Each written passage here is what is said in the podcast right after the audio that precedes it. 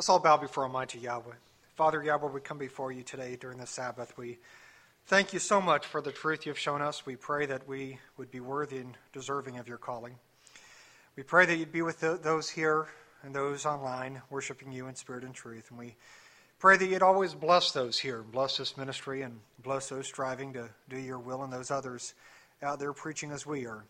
Father, we thank you so much for your son, Yahshua the Messiah, and what he did for us. And we thank you and we give and ask this in the name of your Son, Yahshua the Messiah. Hallelujah. Y'all may be seated. It's good to be back and certainly good to see everybody here this week. Where most of you know, there's a very special day, according to most, coming up here uh, tomorrow night, I believe it is. So today, for some odd reason, my PowerPoint doesn't quite look right, but that's okay. The S should be on that first line there, but the uh, title is Christmas and its pagan origins. Now, even though most view this day as a time of family and friends and fun, we know here that this day is anything but benign. It is not a benign, it is not a kosher day. The fact is, Christmas is nothing more than an amalgamation of many, many different pagan traditions going back many, many thousands of years.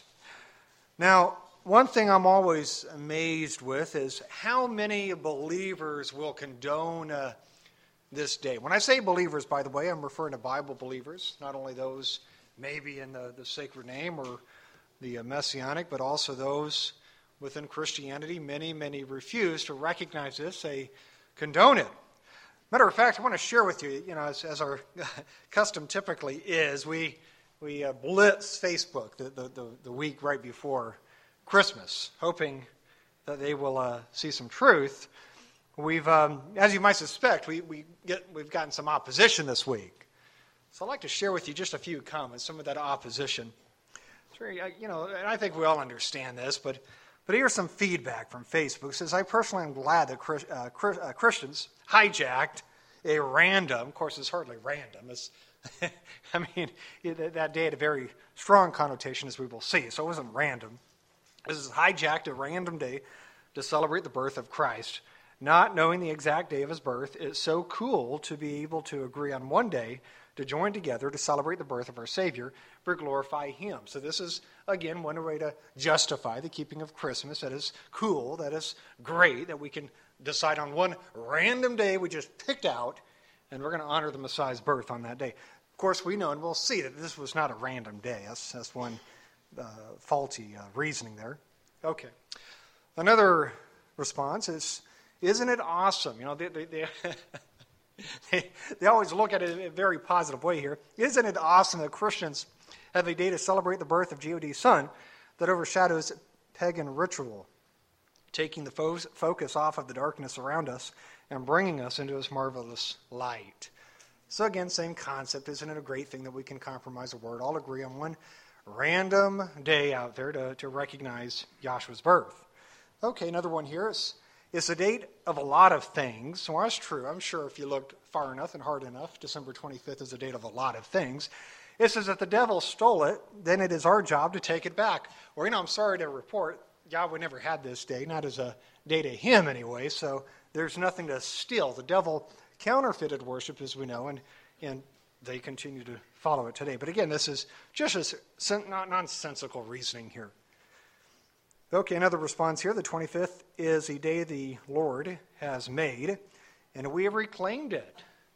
Or I guess that's again another positive way of looking at it. The problem is Yahweh, certainly He made December 25th. Yahweh made every day, but never did Yahweh establish this day as any divine observance unto him. And by the way, that smiling face is not mine. That was the original comment there. I would never add a smiley face. Okay, another response. No one knows when JC was born. That's true. Christmas is not pagan, really. We celebrate JC, only him. Or again, I don't know if that's quite the truth. I would agree that we don't know when Yahshua was born, but this concept that Christmas is not pagan, that just flies in the face of everything scholarship says. Okay, I think this is the last one here. I do not observe the unconquered sun. Of course, he said that because that's uh, uh, the Sol Invictus, Day of the Open and Unconquered Sun. I'm, I'm sure they read that. They don't observe the unconquered sun. Instead, I observe the birth of the risen sun. Not on the day that the pagans observed the birthday of the S U N. And, and that's really the problem again. But again, it's amazing that even those who claim to believe in the Bible, even those who understand another truth, they condone and justify this day. They believe that Yahweh was fine with adopting, with, with spiritualizing, with, with rebaptizing, with repackaging a day that was originally pagan in origin. Now, there's a name for this, by the way, and that name is syncretism. Anybody familiar with syncretism? Syncretism, it basically means a blending of different ideas or beliefs. So when we take a little bit here, take a little bit there, we blend it all, that's, that's syncretism. And that's exactly what Christianity has done for the most part. It has taken many, many different foreign ideas and has brought those ideas into Scripture. Now, at the end of the day, we know that the only opinion that counts is whose? Whose opinion counts? Does your opinion count? No, not really. Does my opinion count? Nope, not at all. The only opinion that counts is the one we worship, right? That's the only opinion that counts. So, what does Yahweh say about adopting pagan days? What does he say about synchronizing or syncretism, as we find? Or what does he say about repackaging these days like Xmas? Let's do a, few, a little bit of reading here from his word. Leviticus 18, verse 3. It says, After the doings of the land of Egypt, wherein you dwelt, shall you not do. And after the doings of the land of Canaan, and remember Canaan, I mean, these were the nations, these Canaanite nations, they were, hor- uh, they, they were guilty of some horrible things, including sacrificing their own sons and daughters to this deity called Molech, along with many other abominations. So these are the things that were going on in these lands. And Yahweh says here, don't do after what you see there. He says, Whither I bring you shall you not do, neither shall you walk in their doings. So, so what message do you glean from this? As Yahweh saying, yeah, absolutely. You can repackage, you can rebaptize, you can re spiritualize something, and you can change it, and it's going to be kosher, it's going to be acceptable to me, because now you're rededicating this to me and my service. No, he doesn't say that, does he? He says the complete opposite. He says, look, don't mimic what they do. If you see something, don't follow in what they're doing. See the same thing in Leviticus 20, verse 23. It says, And you shall not walk in the manners of the nations. What do you, what do you suppose that means, walk in the manners of the nations? Or that simply means to, to follow in what they're doing, right? That we're not to do as they're doing. This is which I cast out before you, for they committed all these things, and therefore I abhorred them. Uh, I abhor them. It's a very strong word, by the way. Deuteronomy 12, 30 through 31 says, Thou shalt do not do so unto Yahweh Elohim, for every abomination to Yahweh. Now listen, some people have this crazy notion that every sin is the same, that there's no distinction when it comes to sin, that everything is equal in the eyes of our Father in heaven. That's not true.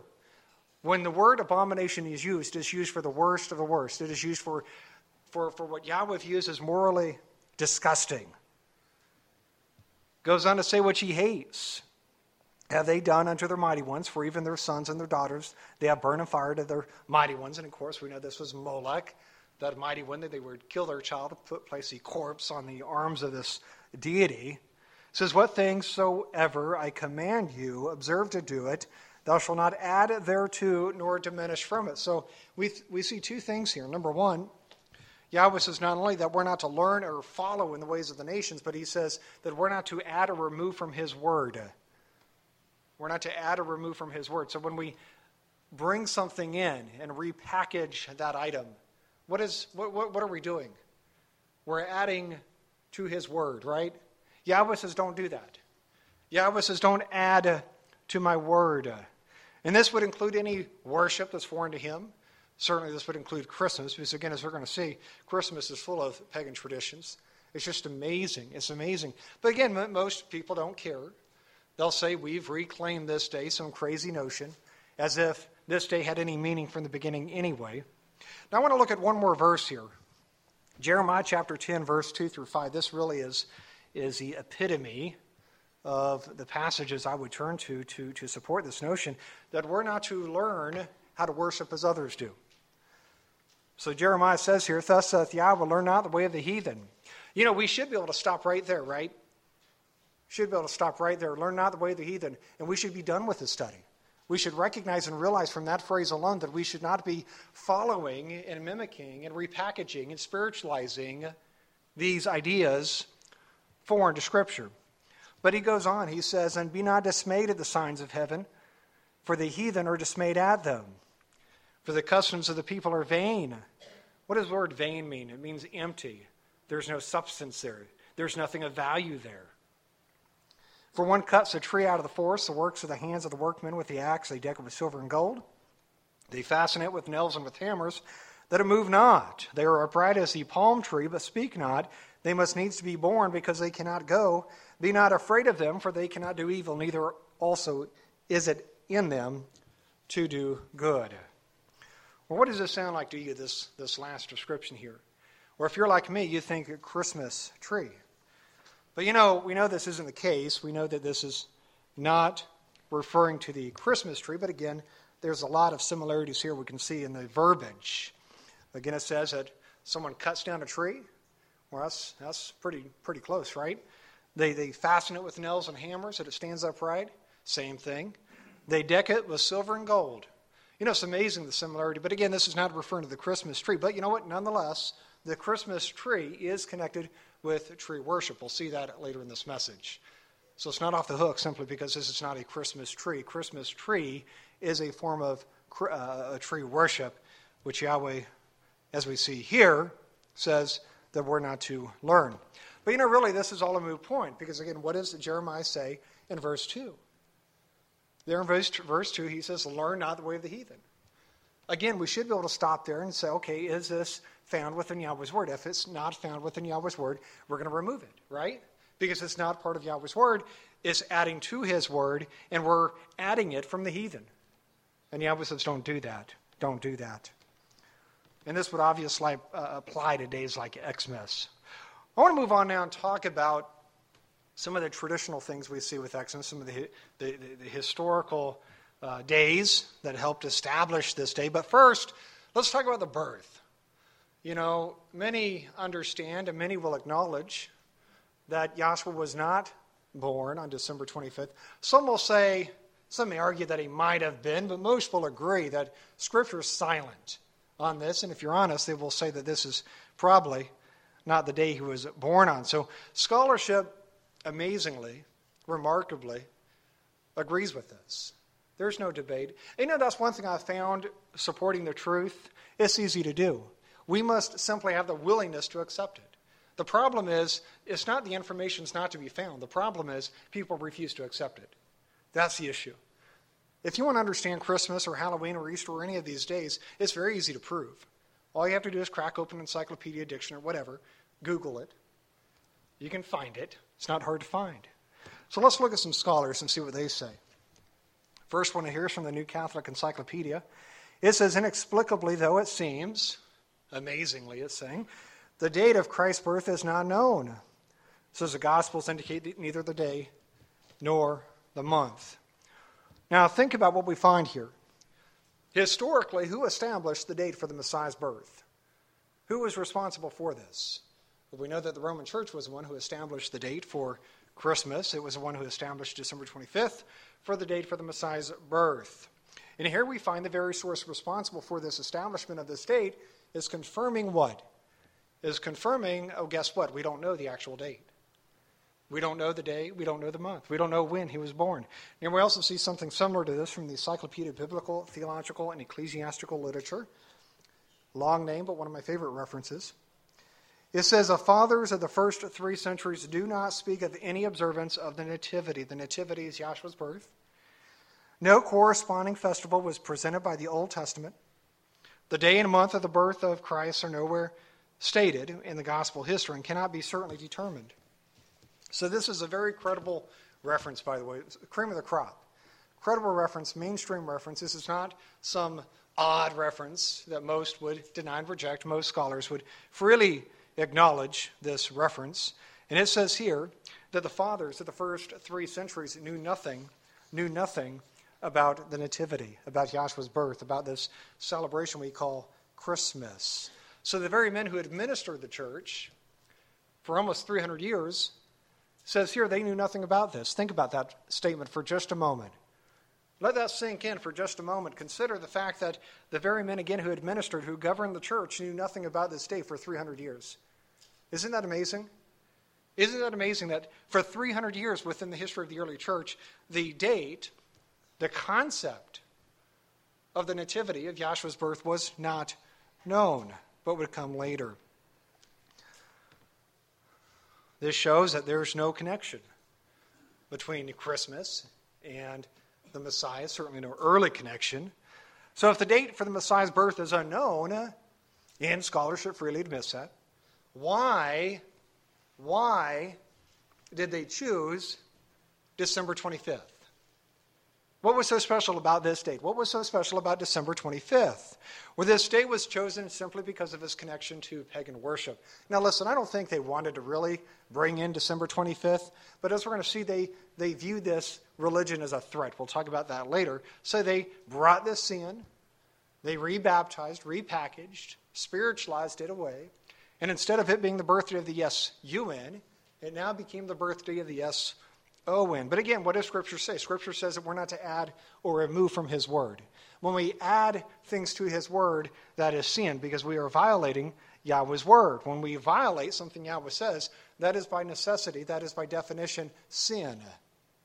So it is sin to bring in something of foreign belief, especially that which was dedicated to some sort of foreign, foreign deity. Now, sun worship goes all the way back to Babylon. So it's something we, saw, we, we find thousands of years.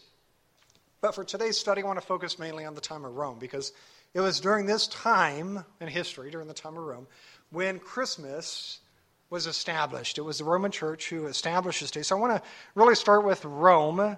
We're going to talk a little bit about Persia in one in one observance, but for the most part, we're going to stay with Rome. Now, there, there were at least three Roman festivals or observances who, who who, that, that, contributed to this concept known as Christmas. Those uh, were Saturnalia, we'll talk about that in just a moment, Mithraism, and also Sol Invictus. So let's talk about Saturnalia. What do we know historically about this day? Well, let's find out. Again, simply crack open an encyclopedia. You can probably choose any encyclopedia. They will all say something to this same effect. This is from the Encyclopedia Americana. And it says Saturnalia, a Roman festival commemorating the happy period for, under Saturn, when freedom and equality reigned and violence and oppression were unknown. It probably originated as a harvest celebration, so that's how it came in vogue. So as under the Caesars, it was celebrated from the 17th to the 23rd of December. It was one day, they eventually expanded this to uh, seven days, during which period public business ceased, masters and slaves changed places, and feasting, giving of gifts, and general license prevailed. So we see here that Saturnalia was celebrated in honor to who? It was, it was in honor to Saturn, the god Saturn. And it was observed, as we see here, from December 17th through the 23rd. Now, do you believe that there's, it's only a coincidence that these days clo- closely correspond with Christmas? Do you think that's only a coincidence? Do you think there's no connection here with, with Saturnalia and Christmas? Well, of course, there's a connection. We're going to see that. I can assure you there's a connection, and this is partially what gave rise to the day again known as Xmas. Now, how was this Roman feast observed? Or we see here that it was a time of happiness, it was a time of equality. Some examples here masters and slaves would trade places, gifts were given, feasts or banquets were held. Does this sound familiar with anything we do during Xmas, during Christmas? Well, of course it does. You know, the giving of gifts, right? That's certainly a big part of Christmas. Dinners. You know, one of the hardest things for new people coming to the faith, I was talking to somebody before service, is family Christmas dinners. And people come to me and they ask, should I be doing it? I say, absolutely not. You should not be going with family and observing a Christmas dinner, even if you're not recognizing it as, as a Christmas dinner. But we, we see here that part of Saturnalia was, again, giving of gifts and having these big dinners, which we continue to do with the Xmas celebration. Now, we also find some information about this day from another source. This is from the Standard American Encyclopedia, volume 11. This is Saturnalia, the feast in honor of Saturn, celebrated by the Romans in December and regarded as a time of unrestrained license and merriment of all classes, even for slaves. Hence, any of, any of noisy license and rivalry, unrestrained uh, licentious merrymaking, it says. So we again see here that this was in honor of Saturn, the deity Saturn. We also see that it was a time of uh, license and rivalry. It says that this was uh, a time even for slaves. Now, most historians, for this reason, they will describe Saturnalia as, as more of Mardi Gras or more of New Year's. The um, solemn Christmas that we often see, this is not what historians would depict with, with this Saturnalia. It was a time of parties, drinking, engaging in excess and immorality. That's what we find during this time historically. Matter of fact, this reference here uses the word licentious to describe this time. Merriam Webster Dictionary defines this as, quote, lacking legal or moral restraint. So that's how this day was and is described by historians. It was a day that lacked any moral restraint, that anything went. It did not matter what you did or who did it. Could be a master, could be a slave, everything else, everything was turned upside down. So that's how they observed this day. And again, this is one source that led into Christmas. It was a time of corruption, decadence, and immorality. Now, there's another source, and that is Mithraism. So let's talk about Mithraism. What is this? Or this actually goes back all the way to ancient Persia. I want to read a source here. This is from the New Standard Encyclopedia. Again, very standard references, by the way, nothing out of the ordinary. It says Mithras, or Mithra, Persian Iranian uh, divinity, who's worshipped after, after passing through several changes and transformations, spread itself for a time far beyond the limits of its native seat.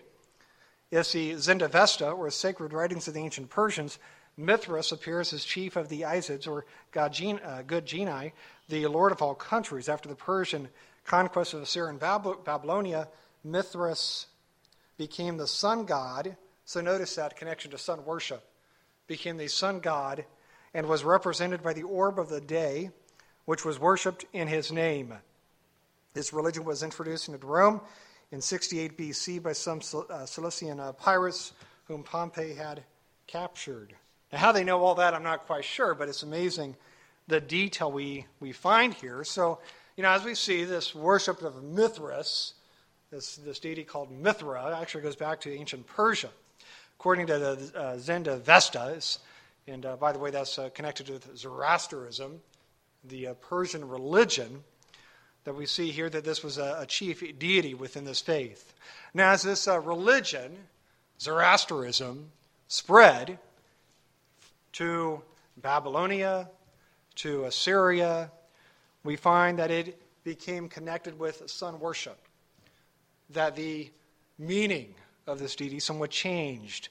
We also see here that it came in contact with Rome in about 68 CE. Now, where's the connection, though, between Mithra and the Messiah? What, what does all this have to do with Yahshua or Christmas? Well, according to Mithraic belief, Mithra was born, when, when, when, when would you guess? December 25th. Mithra was born on December 25th. Now, do you think this played a role in the church adopting December 25th as a birthday for the S-O-N? Remember that Mithra was depicted as an orb. Mithra was known and understood as a sun god. And we find here that they took this birthday of the S-U-N, right? And they reapplied it to the birthday of the S-O-N. Now, one of the, the things I really find intriguing is, is this concept that Mithraism was a major force within the early church. Now, not, not all, all scholars agree on this point, but many historians, they will say for a short time, Mithraism rivaled the church. In other words, Mithras, or Mithraism, posed a threat to early Christianity. And this is, again, one reason why the church adopted December 25th. Again, this was a threat. So instead of removing it, and actually, they, I, I, think they probably tried, they, they couldn't remove it, or they simply adopted it. Now, there's a third system that also played a part in Xmas in the traditions that we see now, and that is Sol Invictus. This comes from the Latin, meaning unconquered sun. Well, here's a description, one of my favorite references, the Encyclopedia Britannica. So here's what it says about this concept of Sol Invictus. This is during the latter periods of Roman history, sun worship gained in importance, in importance and ultimately led to what has been called a solar monotheism. That's very intriguing to me. So during this time within the uh, history of the church, it was a solar monotheism. I'll explain that just in a moment. It says nearly all the gods of the period were possessed of solar qualities, and both Christ and Mithra acquired the trace of solar deities. So this concept of solar, the sun, became very popular. It says the feast of Sol Invictus, open and conquered sun. Yep, that's right. On December 25th, was celebrated with great joy, and eventually this date was taken over by the Christians as Christmas the birthday of Christ. I mean, there it is. You know, this is from the Encyclopedia Britannica. Good, you know, if there's any source you know, that's viewed as as as uh, as credible across the board, it's the Encyclopedia Britannica. And according to the Encyclopedia Britannica, as we see here, this is the date or the observance that gave rise to Christmas. So again, this is a third arm of what gave rise to this concept of Xmas, and we see that this this day, Sol Invictus, was observed on December 25th.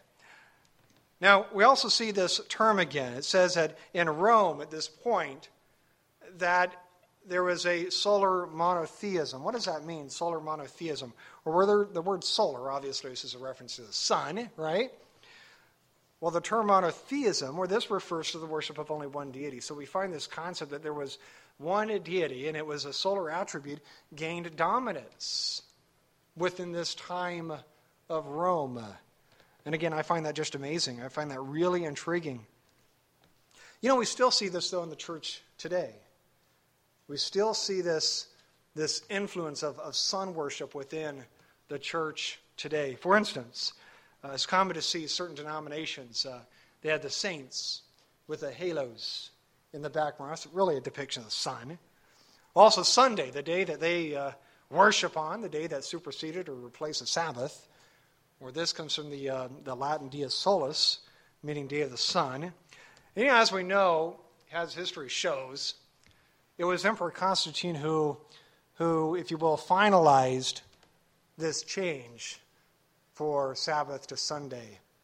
And we also know that he was a known sun worshiper. Matter of fact, there's a coin out there. You'll see Constantine on one side and uh, Sol Invictus on the other. I think we may even have a copy of that downstairs. So there's, there's no debate. There, there's, no, there, there's no debate here.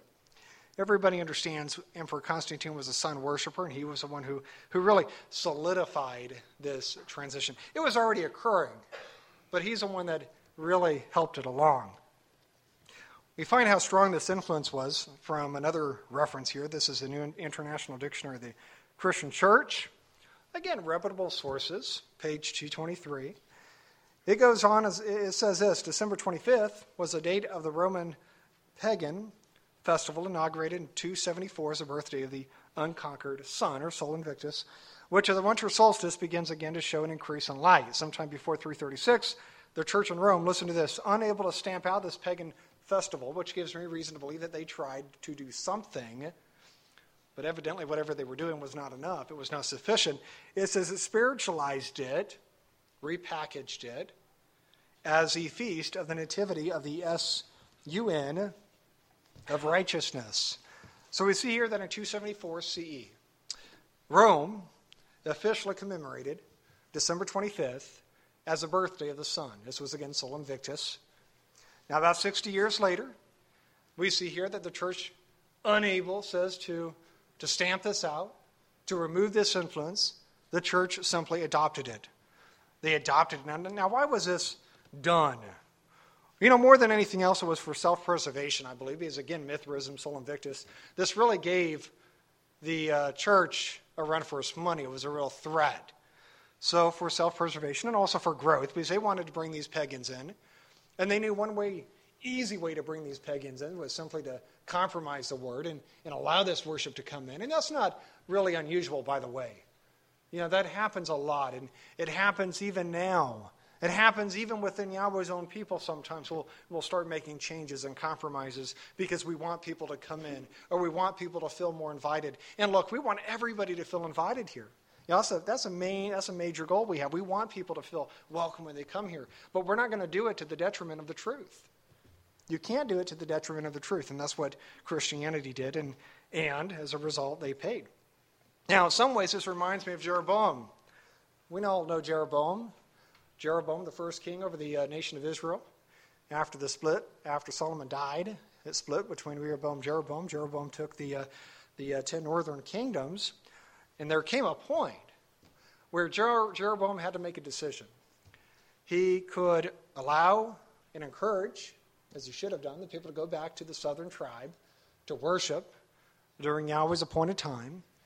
But we find that because he feared his life and he feared losing, his authority, we know scripturally that he made some major reformations. He made some changes. He, he changed the Feast of Tabernacles from the seventh to the eighth month, right? He, he changed the priesthood. And he also set idols, one in Bethel, one in Dan, Bethel in the south, Dan in the north. And he said, Look, this is Yahweh. Worship him there. But we know that after Jeroboam, Israel never recovered. You know, there's not one good king in the history of Israel. Now, again, realize I'm talking about Israel, not Judah. There's not one good king after Jeroboam within the nation of Israel. Not one good king. They never recovered. And you know, in many ways, we see the same trend with the church today compromise, compromise, compromise.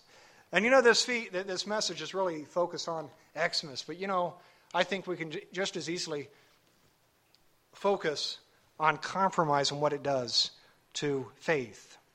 Now, believe it or not, there were some within Christianity who opposed Christmas. Let's read about that. This is from a book called Celebrations, entitled Celebrations, page 312. And it says in England, the Puritans could not tolerate this celebrating for which there was no biblical sanction. Isn't that amazing? Let that sort of sink in for just a moment here. Goes on to say, consequently, the round had Parliament of 1643 outlawed the feasts of Christmas, Easter, Whitsuntide, along with the Saints' Day. So, as we see here, the Puritans in 1643 outlawed both Christmas and Easter. Now, notice the reason for this. Notice why they did this. It just blows me away. You know, I've read this quote for so many years, but every time I read it, it just blows me away. They did this because these days had no biblical sanction. Think about that for just a moment. Think about the reasoning, the right reasoning of these people. They, they looked at these days and they ask, do these days have any biblical sanction? Do these, do these days have any biblical roots? And obviously the answer is no, and they said, we can't observe these days. We can't follow these days.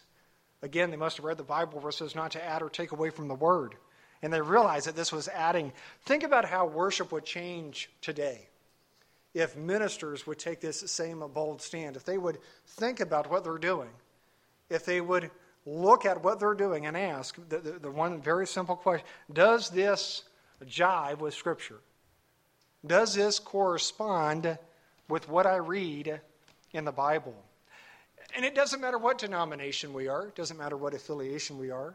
We can all benefit by asking this, even those in the faith. Reevaluating our faith, we should always ask do we find this within Yahweh's Word? Because again, at the end of the day, whose opinion really matters? Does your opinion matter? No, your, your opinion really doesn't matter. Does my opinion matter? No, my opinion really doesn't matter. The only opinion, again, that matters is the opinion. And it's not the opinion, it's the Word of our Father in heaven. That's the only opinion that matters. Okay, I want to read another source here. This is from thehistory.com. This is the uh, website for the History Channel. It says in the early 17th century, wave of religious reform changed the way Christmas was celebrated in Europe. When Oliver Cromwell and as Puritan forces took over England in 1645, they vowed to rid England of decadence and, as part of their effort, canceled Christmas. You see, Christmas back then wasn't what Christmas is or at least in, in many ways isn't what it is today. It says, by popular demand, Charles II was restored to the throne, and with him came the return of the popular holiday. The Pilgrims, English separatists who came to America in 1620, were even more orthodox in their Puritan beliefs than Cromwell. As a result, Christmas was not a holiday in early America. From 1659 through 1681, the celebration of Christmas was actually outlawed in Boston. I always find that a little bit comical. Think about that. Anyone exhibiting the Christmas spirit was fined. It says five shillings. Five shillings if you exhibit it, so you better not exhibit any Christmas or Xmas spirit. And think about it in Boston, it's a hub of immorality today, a hub of liberal thinking. And at one point, it outlawed Christmas because, again, this was not supported and found in Scripture. So we see here that along with the uh, Puritans in England, the Puritans were pilgrims who came here, did the same thing. Where the only difference is, according to this reference, and again, this is a very credible reference, that the Puritans here, the pilgrims here, were even more orthodox or hardcore when it came to the orthodoxy or what we find within Scripture. How many people do you think would realize or, or, or knows historically that this, that this happened? You know, if you ask somebody on the street, you know, was Christmas ever outlawed in this nation? How many people could would know this? Or probably very few. Very few. Moving on, I want to talk about two Christmas uh, traditions. One is uh, Santa Claus, and the other is is um, the Christmas tree. So let's focus first on the Christmas tree. As I mentioned, tree worship is is uh, condemned. We know that. We saw that in Jeremiah chapter 10, verse 5. But the, the, the true worship goes back for millennia. Matter of fact, here's a, a, reference. It's called the Golden Bough. And here's what it says about tree worship. Is tree worship is well attested for all the great European families of the Aryan stock or the white stock. Among the Celts, the oak worship. This was really predominant in the, uh, the uh, northern Europe. Celts, the oak worship of the Druids is familiar to everyone. Sacred groves were common among the ancient Germans. And tree worship is hardly extinct among their descendants at this present day. Or what do you suppose he's referring to when he says it's not extinct today? Or he's referring to the Christmas tree. I mean, it's not hard to figure out. He's pointing out that tree worship is alive and well today, as it has been for thousands of years. This is nothing new. Well, let's now talk about old St. Nick, Santa Claus. Now, according to many, most, Santa Claus traces back to a monk named St. Nicholas. Tradition says that this monk lived or existed about 280 C near the modern day uh, Turkey, nation of Turkey. And uh, tradition also says that he was known for his uh, kindness, that he was known for his piety. It's believed that he gave most of his wealth away to uh, feed the poor, to help the sick, and I believe that's probably true based on what I know historically. Now, the first mention of this man in America, St. Nicholas, was in the uh, end of the uh, 18th century. In December 1773, a New York newspaper reported that a group of Dutch families had commemorated the anniversary of St. Nicholas. But prior to this, again, there was really no mention of St. Nicholas within this nation. Again, the Dutch brought it. Now, while Santa Claus may have some roots to this monk named uh, St. Nicholas, there's evidence to show that this tradition goes back much, much further and is much, much more sinister than what many realize. Now, it's kind of a, a, a uh, comical title, but there's a book out there. The name, I, I, we have the book here. It's called A Santa Claus Last of the Wild Men. And uh, here in this book, we find that good old St. Nick may have a connection to Odin, the uh, Norse uh, god within Norse mythology. It says there, there in this book children would place their boots filled with sugar, carrots, or straw near the chimney of Odin's flying horse Sleipnir. Does that sound familiar?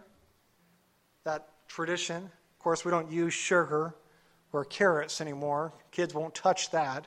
Well, the sugar they will, the, the carrots they won't. We have a flying horse, Sleipnir. It says Odin would then reward those children for their kindness by placing Sleipnir's food with gifts or candy. His practice survived in Germany, Belgium, and the Netherlands after the adoption of Christianity became associated with St. Nicholas. So notice that. There's a connection going all the way back, that became associated with this monk.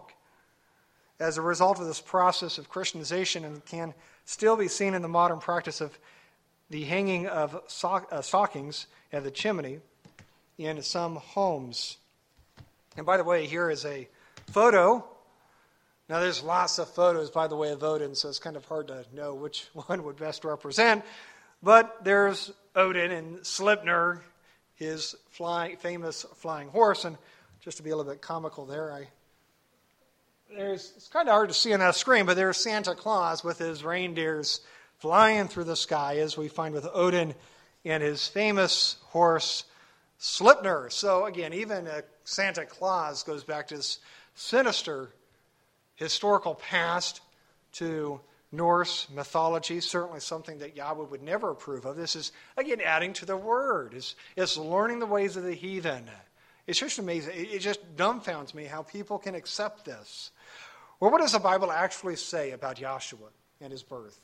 What do we actually find? You know, there, there's so many traditional stories, but how many people really go back to verify, to confirm whether what they believe is biblically true?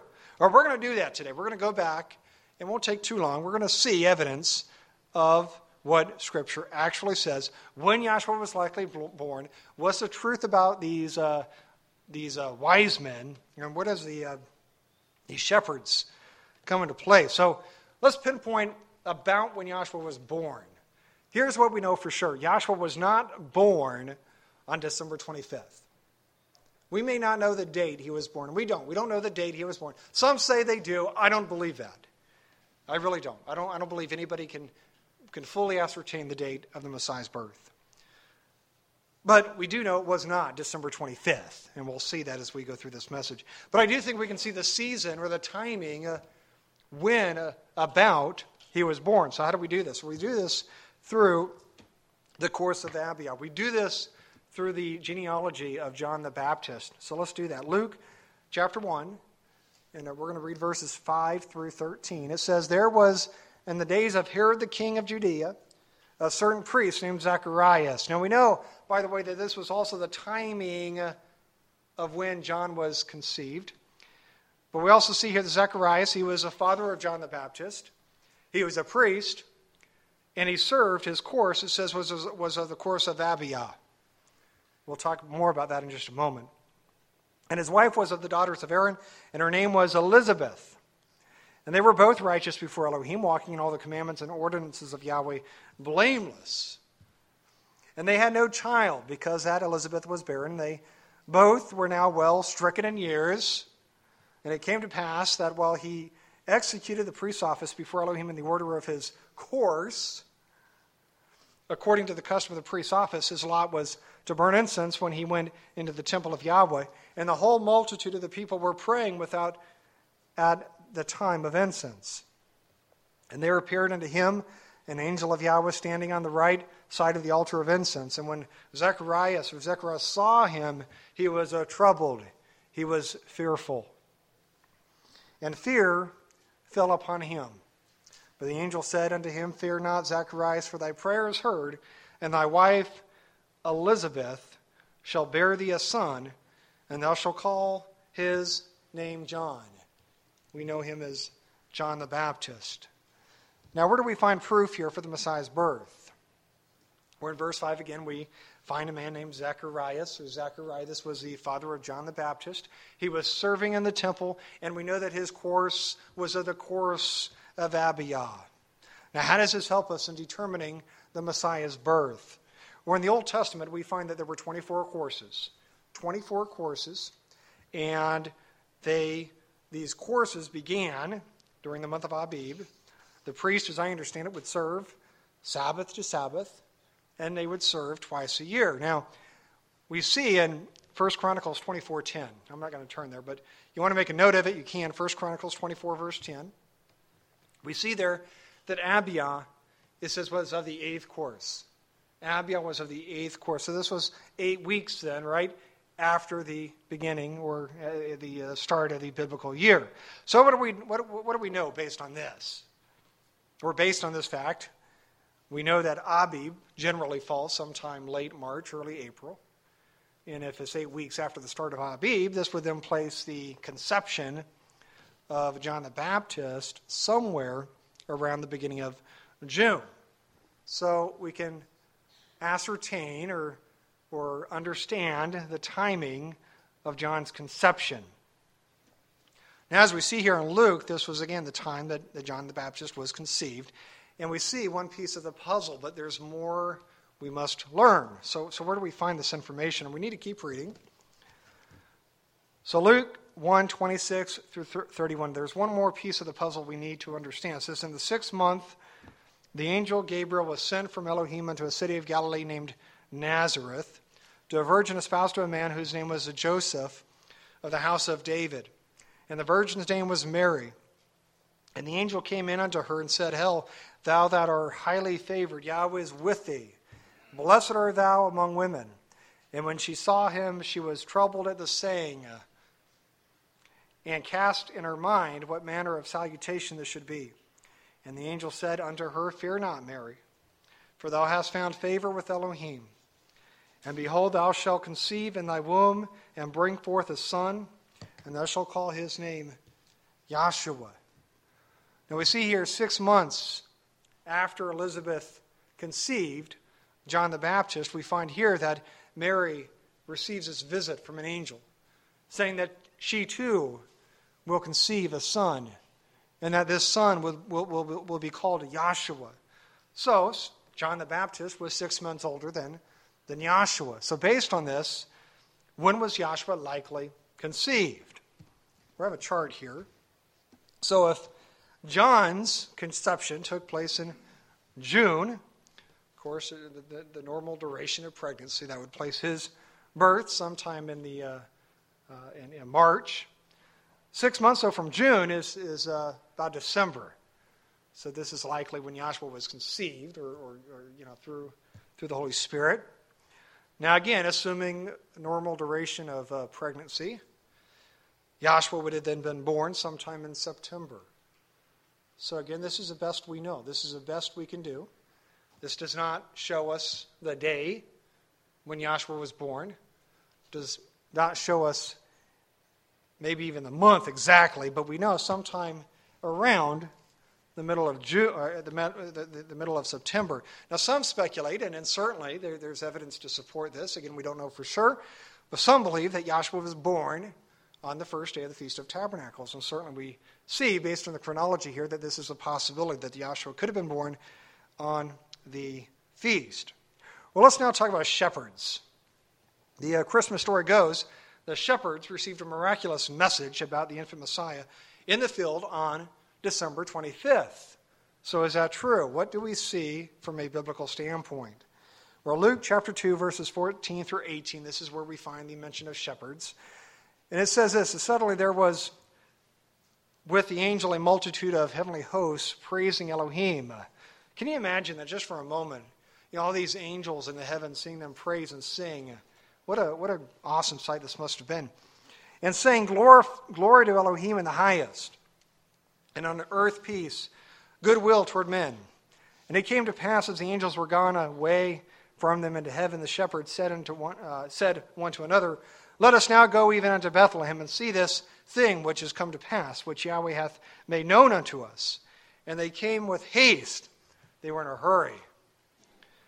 And found Mary and Joseph and the babe laying in a manger.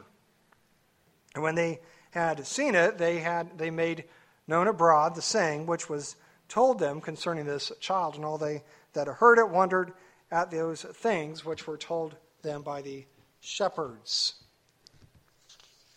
So, what do we see here in this passage?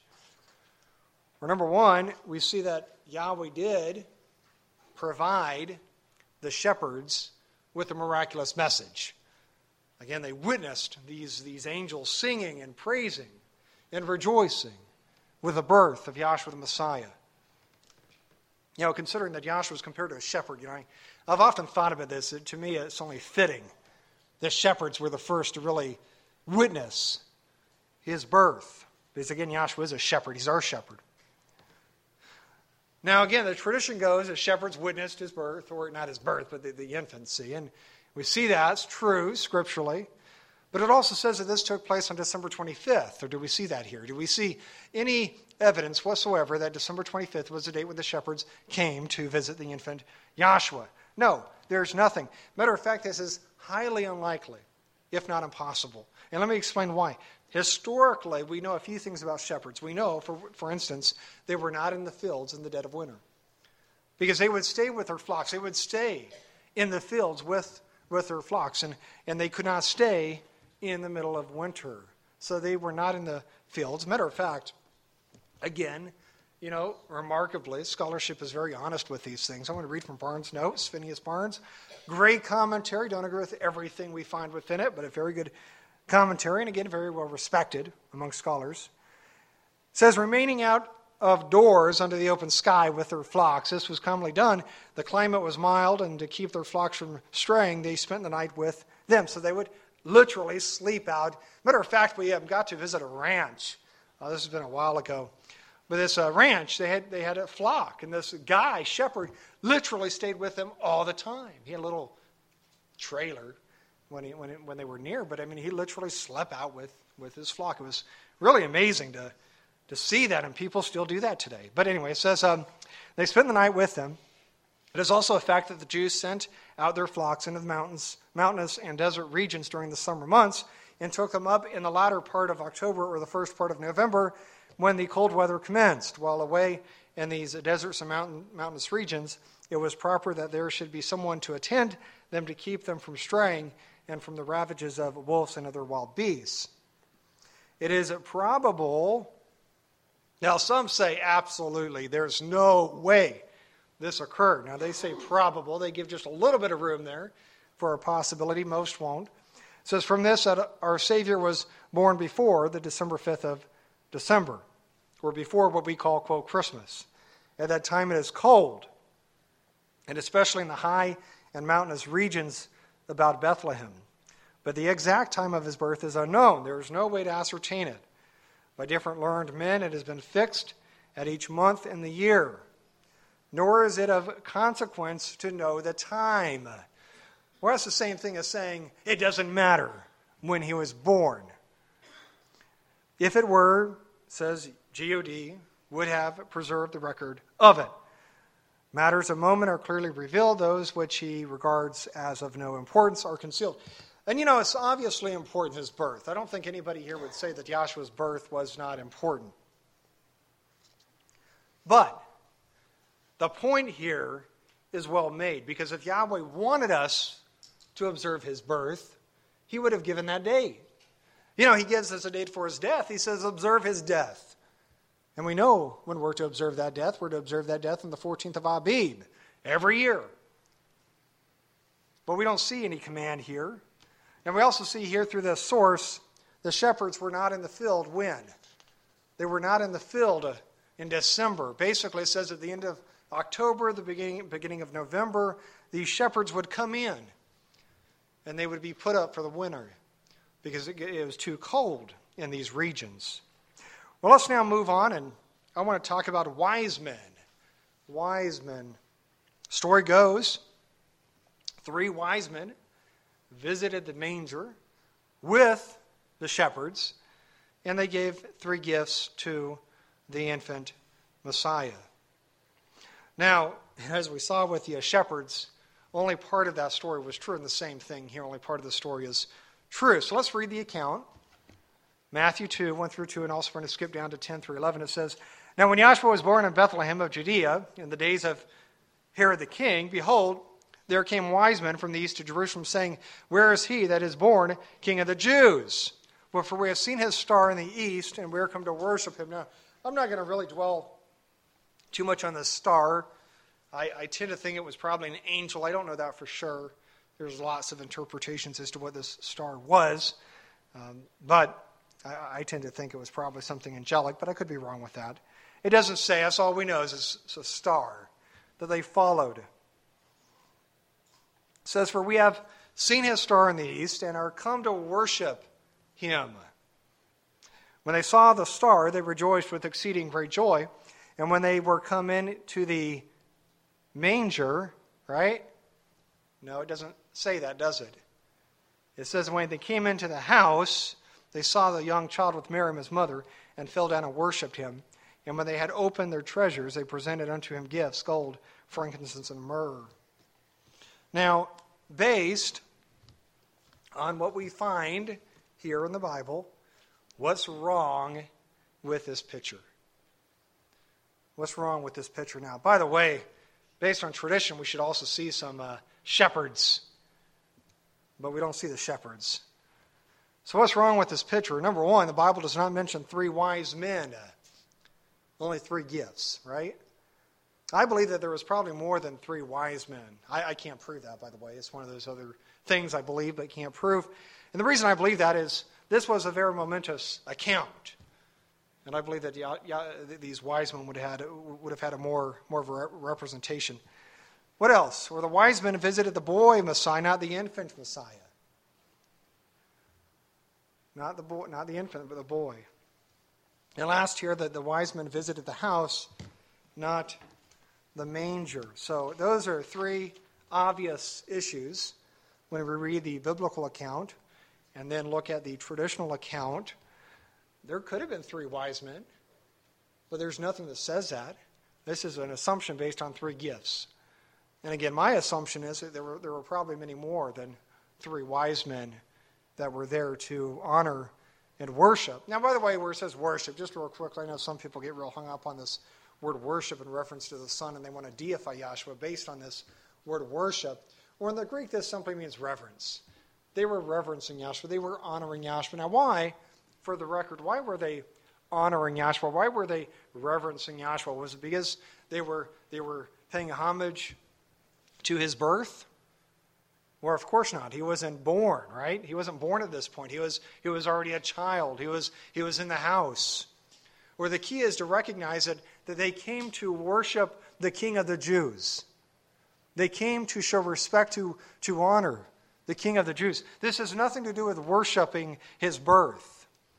They were there to honor the King of the Jews. That's what we see in verse 2. They were there to honor the King of the Jews. It is so important that we recognize this fact and realize that they were not there to recognize or honor or worship his birth. They were there to honor a king. Now, how old was Yahshua? Well, we know he wasn't an infant, right? He wasn't a manger. We know he was he's called a boy here. We know that he's in a house. Do we have any information as to how old Yahshua was at this time? Where he was probably around the age of two. How do we know this? From Matthew 2.16, it says, In Herod, when he saw that, the, that, that he was mocked, you know, his wise men did not go back, the wise man was exceeding wroth. He was angry and sent forth and slew all the children that were in Bethlehem and in all the coasts thereof, from two years old and under, according to the time which he had diligently inquired of the wise men. So we find here that Herod was upset. And because he was upset, he was concerned. And by the way, why was he concerned? He was concerned because he was threatened. Why was he threatened? Because these, ma- these wise men uh, viewed Yahshua as the king of the Jews. Who was Herod? King of the Jews. You see, this was a threat to Herod, and he wanted to remove the threat. So, what do we, what do we see here? Where he murdered all the children within Bethlehem and around that area, two years and younger. So, more than likely, Yahshua was about the age of two, or right under the age of two, when the wise men came to visit. So, again, the wise men did not come to a manger. We know that, right? We know that the wise men were not there with the shepherds. We know that the wise men were not there to worship his birth. We know that Scripture does not say three wise men, just simply wise men. And we know that the wise men were there to honor a king, a future king of the Jews. You know, as we've seen all throughout this message, the story of Xmas is, is nowhere to be found within Scripture. It is foreign, it is pagan, it is something that the church added because of fear. Same reason Herod murdered these kids is the same reason the church added this belief. They were fearful of what Sol Invictus or Mithraism would do to the church, and they wanted to stamp this out. So they decided, we will, we will adopt it. We will adopt it. We will, we will bring this in, and we will simply accept it. You know, as we've seen, though, Yahweh is very adamant about something, and that is when it comes to his worship. Yahweh is very stringent when it comes to his worship. Yahweh says, You'll worship me as I define it within my word. He says, You will not worship me as you define it within, within man's ways. You know, this includes keeping the Sabbath and feast days. And it's amazing, it's remarkable. You know, there's some uh, Sabbath keeping organizations out there that are now really embracing Christmas. You know, how they do that, I just have no. Con- they keep the Sabbath. They, they realize that the Sabbath is important, but they'll bring in this garbage of Christmas. It's just amazing. It's astounding that they don't see it. I mean, here you have Yahshua keeping the feast days.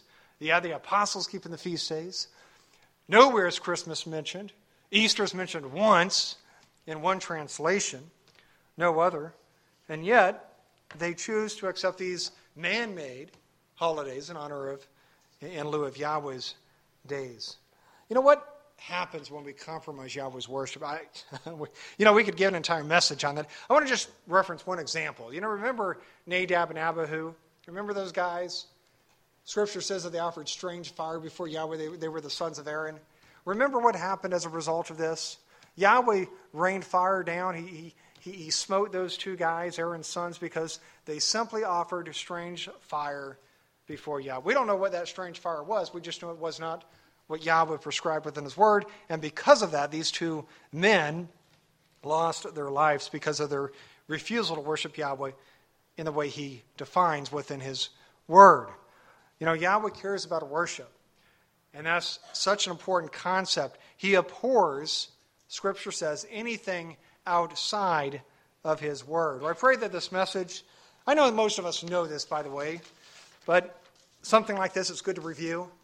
It's good to understand. It's good to realize, okay, this is, this is how this day arose. But you know what? If you're keeping this day, I want to sort of uh, speak to those just for a quick moment. If you're keeping this day, look, this is not a condemnation to you. You know, we're not here to condemn anybody.